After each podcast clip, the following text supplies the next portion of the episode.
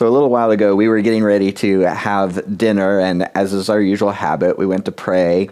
And uh, I was going to pray this time. I don't always, but it was mm, uh, I was going to pray, and it, must have been uh, one of those days where I was just tired and distracted. Because usually, you know, when you start out a prayer, it's "Dear Lord" or "Heavenly Father" or uh, something along those lines. And when we finally settled down and started to pray, I just said, "Hello."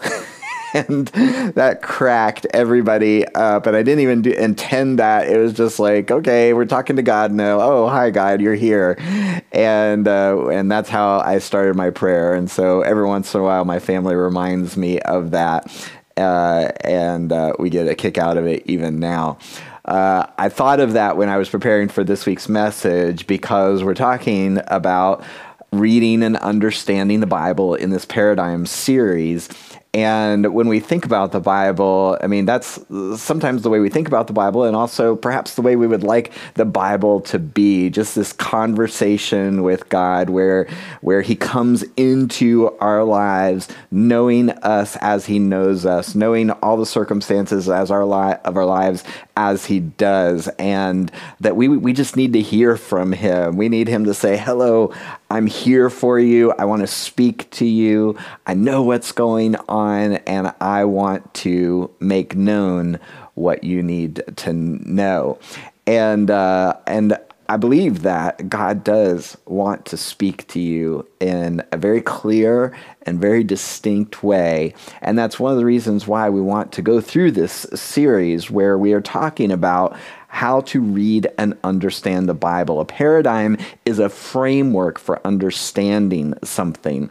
And we want to provide, explore the paradigm, the framework that the Bible gives for itself and uh, so that we can read it and understand it. Today, we are uh, talking about both and. We're talking about the two at, we're talking about two aspects of the scripture's nature, what it is like. And the question that we're going to answer is this one How can I trust that the Bible is divinely inspired when it was produced?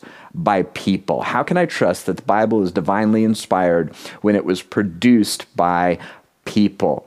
Now, for some of you, you may not have this question because you grew up in a, a, a, culture or tradition where you just accepted that the Bible was God's word and it was never a question for you. But even if that's the case, and for, for many that even have that experience, there comes a time where you start to question, you begin to reevaluate. Every person that grows up in the church has to go through a process where they take the faith and examine it and internalize it. So it's not just their church's faith, not just their parents' faith, not just their Sunday school teacher's faith, but it becomes their own. But uh, but even if you've never gone through that process, I can guarantee you that there are people that you know and love who do have this question. It, because we present the Bible and we say, okay, here's God's word and then people begin to read it and they they the, the natural assumption sometimes is well okay i'm i'm going to open it up and he's going to say hello and here's what you need to know. And it's just like god is speaking. But then you pick up the bible and it's really more of a narrative. It's a history of the relationship between god the creator and his creation. And then you begin to notice that it was written by multiple different people in different cultures and at different times and uh, at different socioeconomic uh, strata. And you recognize that there's a lot of the people who were writing the Bible in the Bible. And then maybe you went to college and took a course, and some professor told you, oh, well, you know, there's all kinds of contradictions in the Bible. And here, did you notice this? And did you notice this? And uh, what about this? And it's and did you know that this this isn't how it was originally? That it's actually a compilation of all these different things. And there wasn't even a Bible until a hundred, several hundred years into the church. And you start to hear all these things and be told these things, and the human side of it becomes predominant and it starts to cause you to question if that's what really happened and if all these things came together and and and produced the scriptures as we have them, then how can I be sure? How can, how can we even say that this is a divinely inspired book? How can that happen? And I use that word produce because it wasn't just written, it was written and then compiled and edited and compiled. And so sometimes that human side of it can really undermine the undermine the divinely inspired part of it. And some people, uh, in response to that, then really dig into the defi- divinely inspired side of it. And then when you point out the human aspects of it and how uh, he, how involved the people were in the process, then it begins to to make you feel insecure. Like I don't know if I can trust this, and so you kind of lean into that and dismiss those other things, and then you get into a credibility crisis because somebody says, "Well, did you know this?" And then you're like, "Oh no, I don't want to hear about that. I don't want to talk about it. It's just God's word." So there is a solution and there is an answer to this question How can I trust that the Bible is divinely inspired when it was produced by people? And you can have complete confidence in the divine inspiration that God was at work in writing, compiling, assembling, and preserving His Word in the Bible for us.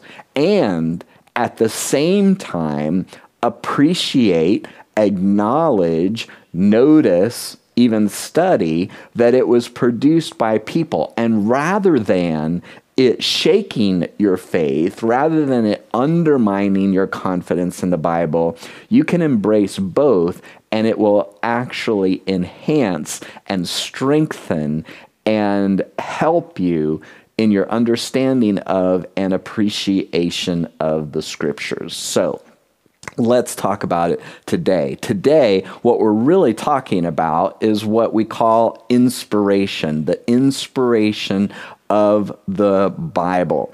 And what we're going to say is that it is not an either or question, it's actually a both and statement. The Bible is both human and divine. It can be both and is both human and divine. And therefore, the practical way that we apply this, the way that knowing this, appreciating this, and living this out makes life better and makes you better at life is that when we don't negate or ignore the human or divine origins of the scriptures, then we can appreciate the scriptures even more. So that's what our plan is for today to talk about that. The focus passage for today is uh, Hebrews chapter 1, verses 1 to 3. And these introductory verses of the book of Hebrews, the writer of Hebrews is addressing the nature of Scripture and then how it parallels Jesus' nature and how Jesus surpasses it. So, what we're going to do is we're going to read this then we're going to look at that statement about the Bible, the scriptures being both human and divine, and, and talk about what that means, and then come back to this passage to see how it relates to Jesus. So let's look at these quick, uh, quick few verses at the beginning of Hebrews. I'm reading from the New Living Translation, and it says, Long ago, God spoke many times and in many ways to our ancestors through the prophets. And now, in these final days, he has spoken to us through his Son God promised everything to the Son as an inheritance, and through the Son, He created the universe. The Son radiates God's own glory and expresses the very character of God, and He sustains everything by the mighty power of His command. When He had cleansed us from our sins, He sat down in the place of honor at the right hand of the majestic God in heaven. Would you pray with me? Uh, Heavenly Father, I ask that as we look at the scriptures, that you would give us insight and appreciation of both the divine origins and the human interaction that produced the scriptures. And that as a result, everyone listening, myself included, will have even greater confidence in the scriptures and a f- more focused faith in the Jesus, the Savior, the Lord, who is the point of the scriptures, and that the scriptures are designed to point us towards. I pray this in that name that is above every other name, the name of the one who is seated next to the majestic God on high, Jesus Christ. Amen. All right, so let's let's look at this together. Again, a reminder that if you're watching online or on demand, we would love to have you on site as well. You can see at cornerstonenh.org slash calendar all of our uh, events, both online and in person, that are happening. And if you're in our area and can join us, and that makes sense for you, we would love to be able to welcome you personally there.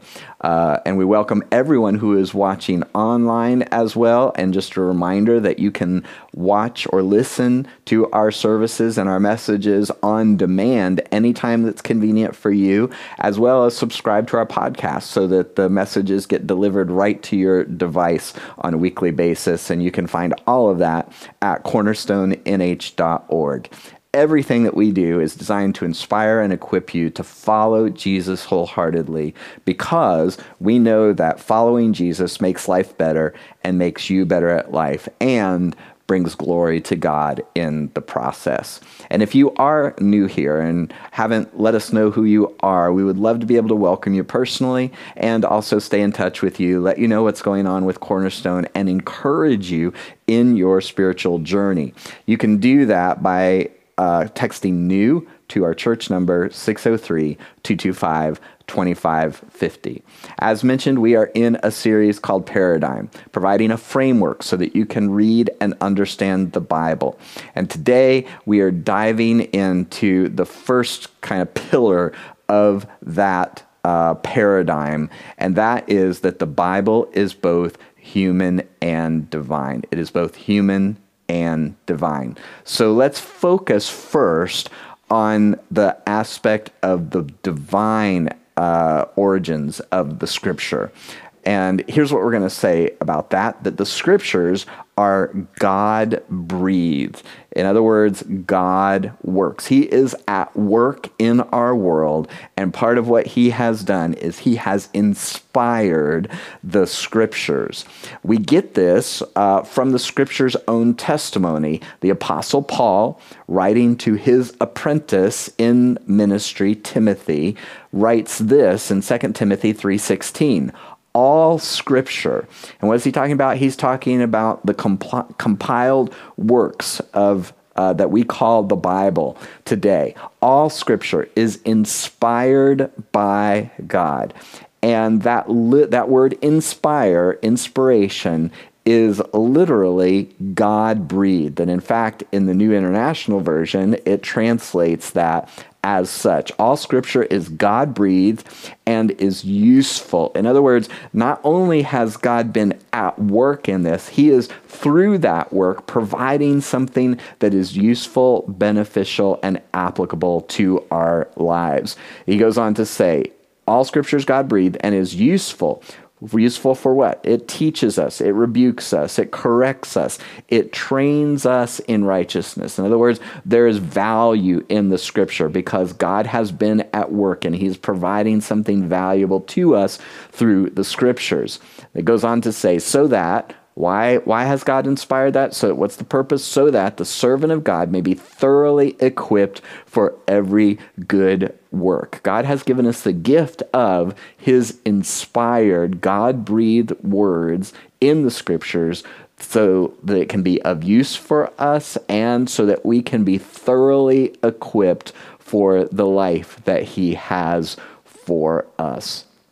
Uh, the Apostle Paul says something similar when he was writing to the church at Corinth. In 1 Corinthians 10 11, we see this. It says, These things, and what has happened prior to this, all through the first part of the chapter of chapter 10, is the Apostle Paul is recounting different events from the history of his people that are recorded in the Old Testament, in the Hebrew scriptures. And he gives an example, he gives warnings, he shows them what happened, and shows the lesson that we are supposed to glean from that. So he says these things, as he's talking about the history that's recorded in the scriptures, happened to them, talking about the people who are in the scriptures, the people that wrote these down, the people that experienced these things that are recorded in the scriptures. Because remember, an event gets documented and that document gets compiled, and that's how we got the scriptures. These things happened to them as examples and were written down as warnings for us. So it's providing some guidelines. There are good examples to follow, there are warnings of bad examples that we're supposed to avoid. But they're written down as examples and or warnings for us on whom the culmination of the ages has come the, the apostle Peter, one of uh, Jesus' original 12, writes something very similar in his first letter to the churches. In 1 Peter 1:20 it says, "Above all, you must understand that no prophecy of scripture came about by the prophet's own interpretation of things." He's emphasizing, reminding his people that he is shepherding of the divine origin of the scriptures. What is he saying there? He's saying these writings that we have, the, they are God breathed, as Paul says. They did not come up, they were not uh, thought up in the mind of man. That, in, that it wasn't just people's take on things, but, goes on, for prophecy has never had its origin in the human will. There's a divine origin to this. But prophets, though human, spoke from God as they were carried along by the Holy Spirit. So he's saying it wasn't human in origin, it wasn't just thoughts that people thought up. God inspired them, He moved the people to write and they were speaking as from God, carried along by the Holy Spirit. From the, the very beginning, God often, and in fact, most often, works through people. When He wants to do something, He empowers, He anoints, He indwells people by His Holy Spirit, and then they do God's work. God is at work. Now, while that is the case, I want to highlight this, this little phrase right here, though human. Because even in this passage, where the Apostle Peter is emphasizing the divine origin of the scriptures, he does not in any way negate or ignore the fact that these were human beings who were doing the work. Now, you would be forgiven for reading this and having the picture that the way it worked is that you know the people uh, who were writing the Bible they go into this kind of trance-like state and they uh, auto write you know they're moved by the Holy Spirit and write uh, and then they wake up and realize, oh, you know, I guess God was in control. And then they read this and they're like, oh, wow, this is really good. I had no idea I was writing this. God's Holy Spirit must have taken over and moved me in that way. And that's not at all the way the scripture is presenting what had happened. Though human, even though we believe that it was divine in origin, even though we believe that as people were writing the scriptures, that God was at work in the midst of that, that does not in any way negate or ignore that there were humans involved and that there was a process involved. Uh, so we acknowledge that the Bible is both human and divine and we recognize that the scriptures are in of divine origin. God was at work. At the same time, we recognize that the scriptures are human produced. God works through people.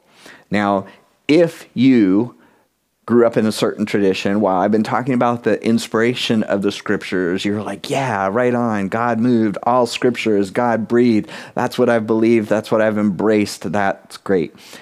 There were others of you who during that whole time, it just built up more and more tension because you recognize that there have been human elements involved in this and that the, the scriptures, the Bible that we have, was human produced. And so it b- becomes hard for you to recognize that God had uh, work in it and that the scriptures are divinely inspired, that they are authoritative for faith and practice because you recognize that there's a human element involved.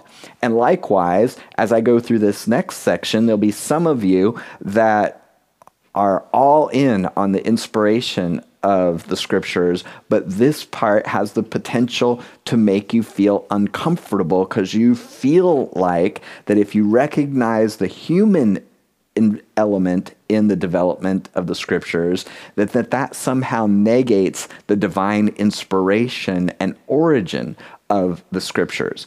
And what this is rooted in is a dualistic view of the world, a paradigm that says you have natural and you have supernatural. And if you can explain something or show natural causes or processes, then that means that there's no supernatural, nothing outside of the natural that's involved in that process. And conversely, in order for something to be supernatural, that means that there can't be any reasonable explanation or interaction from natural processes and natural causes. Now, this is the way many people, even sincere believers, even people of faith, view the world. However, I'm going to suggest to you that that is not a biblical paradigm. It is not the framework for understanding the world that the Bible presents. Just like I said earlier, that very uh, most often when God wants to do something, he works through people that it does not mean that just because people were involved, that there was a natural process that you can document, that you can see, that you can explain, does not mean that there wasn't a supernatural aspect to that as well. That in fact, both of these work together and are combined and intertwined.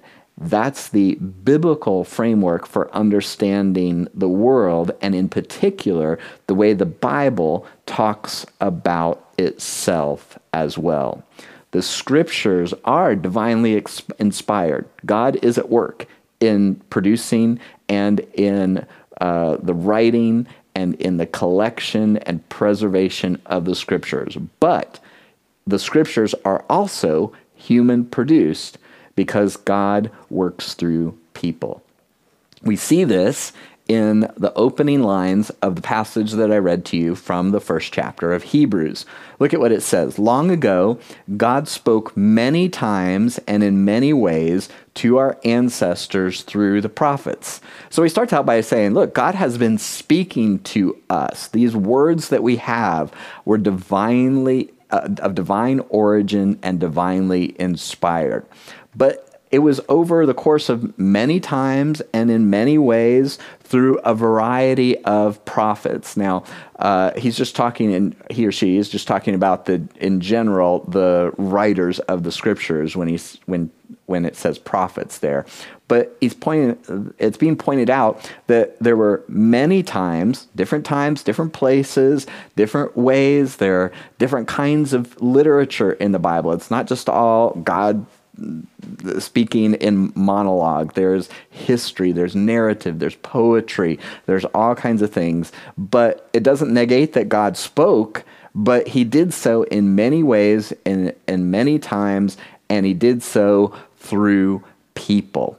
And then he's going to make a par- the author is going to make a parallel here. And now, in these final days, he has spoken to us through his son he's making a comparison and a contrast between the scriptures and Jesus. Now, it says in these final days, just a reminder, your translation might say the last days, that, that what that means in the Bible is the time period between when Jesus comes and when, in the, the first time, as a baby, born in Bethlehem, grows up, lives, dies, rises again, ascends to heaven. That first advent and his second coming or second advent. That time period is the last era, the last days or the final days as it's translated here. So we've been in the last days for almost 2,000 years now. It's not talking about the length of time, it's talking about the time period. So that's an important thing to remember because you'll hear people say, Well, I believe we're living in the last days. And by that they mean they think the world is going to end tomorrow. It may end tomorrow, but we've been in the last days for almost 2,000 years. In these final days, he has spoken to us through his son. It says, God has been speaking over the years, many times, many places, many ways, through many people, but now he is speaking through his son. The Bible is both human and divine, and that should remind us of something else that is very central to our faith, and that is the nature of Jesus. And that's what the author of Hebrews is pointing out. And in the midst of this, I want to make this point that we worship the Son, not the Scriptures. The whole theme of the book of Hebrews, in fact, if you could you could give it this title, it's Jesus is better. And in the beginning, he's talking about the value, the, the author is talking about the value of the scriptures and the various ways that God has spoken, but he said but the but the author says, but now we have the Son, and this is even better. The Son is better. And it's important for us to remember that as much as we may reverence and appreciate the Scriptures, we do not worship the Scriptures. You may remember, if you've been watching, that this series was inspired by a podcast series from the Bible Project. And their overarching theme, the overarching paradigm for understanding the scriptures is this that the Bible is a unified story that leads to Jesus. So if we appreciate the scriptures but miss the point of the scriptures by not being pointed towards Jesus, then we're missing the point because the Bible is a unified story that leads us to Jesus. And just as an aside, I would love for you, each one of you, to listen to the Paradigm podcast from the Bible Project as we go through this series on uh, the weekends here at Cornerstone. Uh, and just a reminder that that the scriptures pointing to Jesus and that that's the point of the scriptures was a point that Jesus himself made. And we are encouraging everyone to memorize this verse, John 5:39, during the course of this series because it's the central verse to what we're talking about. Jesus teaching about the scriptures, teaching about himself, said, You search the scriptures because you think they give you eternal life, but the scriptures point to me. The scriptures point to me. The point of the scriptures is to point people to Jesus. Now, in Hebrews, the author of Hebrews goes on to talk about this. He uh, the author of Hebrews is directing our attention from the scriptures as a jumping off point to focus our faith and attention on Jesus. So he's ta- the, they're talking about Jesus here. God promised everything to the Son as an inheritance, and through the Son, he created the universe. So this is. Um, uh, illustration of kind of parallelism that is often used in Hebrew writings, especially Hebrew poetry. So, what is the author saying here? God promised everything to the Son as an inheritance. This verse is kind of another way of calling Jesus the Alpha and the Omega, Omega the beginning and the end. He the author starts out with the end. God promised everything to the Son as an inheritance. In other words, everything that we see, everything that was created, its purpose and its goal is Jesus. Jesus is going to be in control of everything. Everything was created for him and finds its fulfillment and purpose in him. And when the last uh, chapter is written, everything is going to go to the Son as his possession because he owns it all and he's the point of all. So it talks first about the end and then rolls the scroll back to the very beginning and says, and through the Son, He, God, created the universe. So starts out with God through Jesus creating everything, and it's going to end up with everything finding its goal, purpose, and fulfillment in Jesus because He is going to be the owner of everything. The next verse, it talks about the nature of Jesus. The Son radiates God's own glory and expresses the very character of God. I'm going to highlight this uh, to show you the parallels here because this is a good example of uh, parallelism that is often found in Hebrew poetry. So the Son talking about Jesus, radiates God's own glory, expresses the very character of God. So we're talking about God, and that's where you see those highlighted in the same color. And then these two words, radiates and expresses, are in parallel for, with one another. Then God's own glory and the very character of God are in parallel with one another.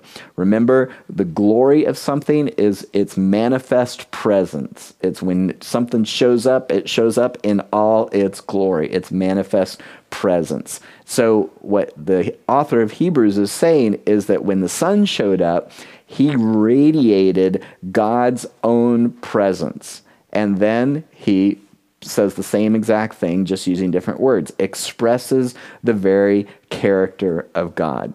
Now, what's he saying there? The Son is of divine origin. He is fully God and at the same time fully human.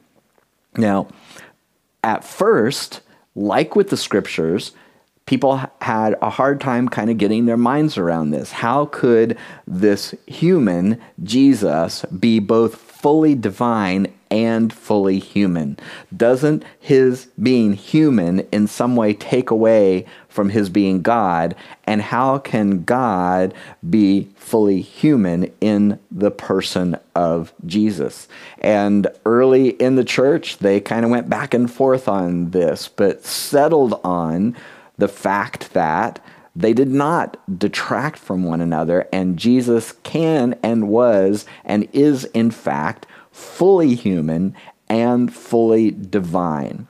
And that's and they don't t- take away from each other. They don't t- detract from one another. They coexist. Those natures coexist in harmony in Jesus.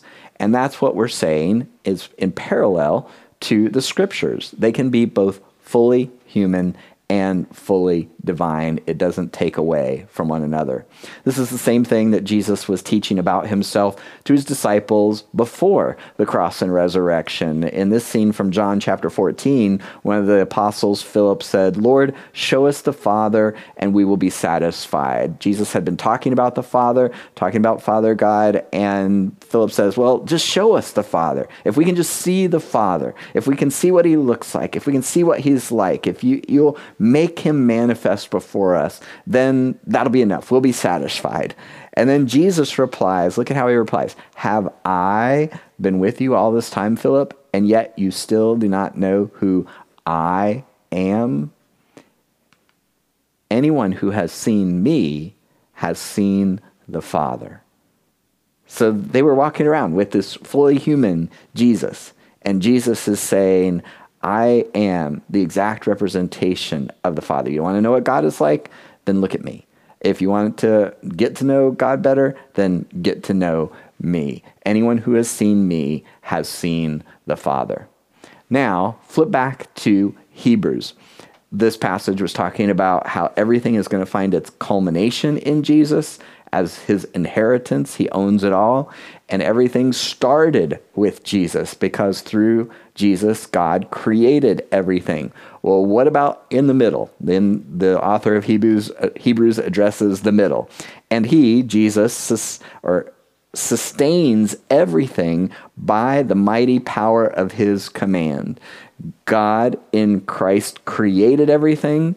He sustains everything by his power, and everything is going to find its goal and fulfillment in Jesus. He's the beginning and the end and the middle as well. And then the author of Hebrews focuses to the work of Jesus. What has Jesus done? When he, talking about Jesus, had cleansed us from our sins, he sat down in the place of honor at the right hand of the majestic God in heaven. So, when I invite people to consider faith in Jesus, I talk about accepting Christ in his fullness in both of his primary roles for us. And I talk about how he is our Savior. That when you say yes to Jesus, what you're saying is that what Jesus did on the cross, dying for my sins, I want that to count for me. I want Jesus to save me, to wipe away the guilt of my sins, to give me a clean slate and right standing before God. He is our Savior. But it also means you can't just have Jesus as Savior, He is also Lord. He is ruling and reigning at the right hand of God. And so, when you accept Jesus, when you say yes to Jesus, you're also saying yes to his lordship. You're saying he's the boss. He gets to call the shots. I am going to follow him. That is exactly what is described in this verse. First, it talks about Jesus as Savior when He had cleansed us of our sins. Then he t- it talks about Jesus as Lord. He sat down in the place of honor at the right hand of the majestic God in heaven. Remember, the point of the scriptures and uh, is to point people towards Jesus. Jesus as Savior, Jesus as Lord, and then to personalize that, to internalize that, to apply that to your life because it's not automatic. It's a gift that has to be received. And so I will always encourage you if you don't know where you stand with your Heavenly Father, if you don't know where you stand with God, there is a way of knowing, and that is by saying yes to Jesus. Yes to Jesus as Savior. Yes to Jesus as Lord. And if you're doing that, or would like to do that, then we would love to be able to celebrate it with you because that's the best decision you will ever make and encourage you and resource you as you walk with Jesus, as you live your life with and for Jesus. So if you text yes to our church number 603 225 2550, the word yes, then that'll let us know and we will be able to celebrate with you and resource you for your life with Christ. So today, we have been talking about inspiration. We've been talking about what it means that the Bible is inspired by God. And what we're saying is that the Bible is both human and divine. It can be fully God originated and fully human produced. And the biblical perspective is that those two things can coexist and are intertwined. They're not mutually exclusive, and to recognize one does not negate the other, but to recognize both actually enhances your understanding of each. So, what is the practical step? How do you apply what we've talked about with an actionable step this challenge is your way of making your life better and making you better at life so that what you hear on the weekend actually helps you Monday through Friday. And that is to not negate or ignore the human or divine origins of the scriptures. When you do that, when you recognize that God is at work and also that he is at work through the people who wrote, compiled, and preserved the scriptures for us, then you gain a greater appreciation for the scriptures and their divine authority. To recognize the divine authority and the human elements that are coexisting and working together in the scripture will actually bolster your faith and deepen your understanding. It does not have to erode your faith and introduce confusion and uncertainty in your life. And when you realize that God was at work and that He worked through people and ultimately, he came in the person of Jesus, and that our faith and worship is ultimately directed towards Jesus. And in fact, the point of the scriptures is to point us towards Jesus. Then your faith is going to be firmly anchored in the Jesus who is talked about in the scriptures, who is both fully human and fully divine. The human elements will not shake your faith, and your appreciation of the divine elements will strengthen your faith. That's what we want to see happen, and that's what can happen as you embrace the human and divine origins of the scriptures. Would you pray with me?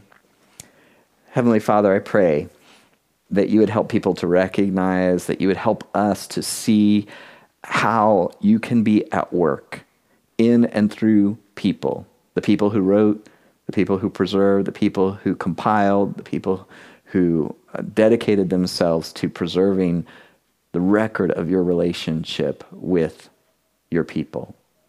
I pray, Lord, that we would see in that a parallel to and a, and a bright light shining on Jesus, who is fully human and fully divine and thus was able to secure our salvation and now works in the person of the Holy Spirit through people like the people that I'm speaking to, like me, that you are at work in and through us. I pray that people would experience that, that it wouldn't be just something that they read about, but something that they can experience.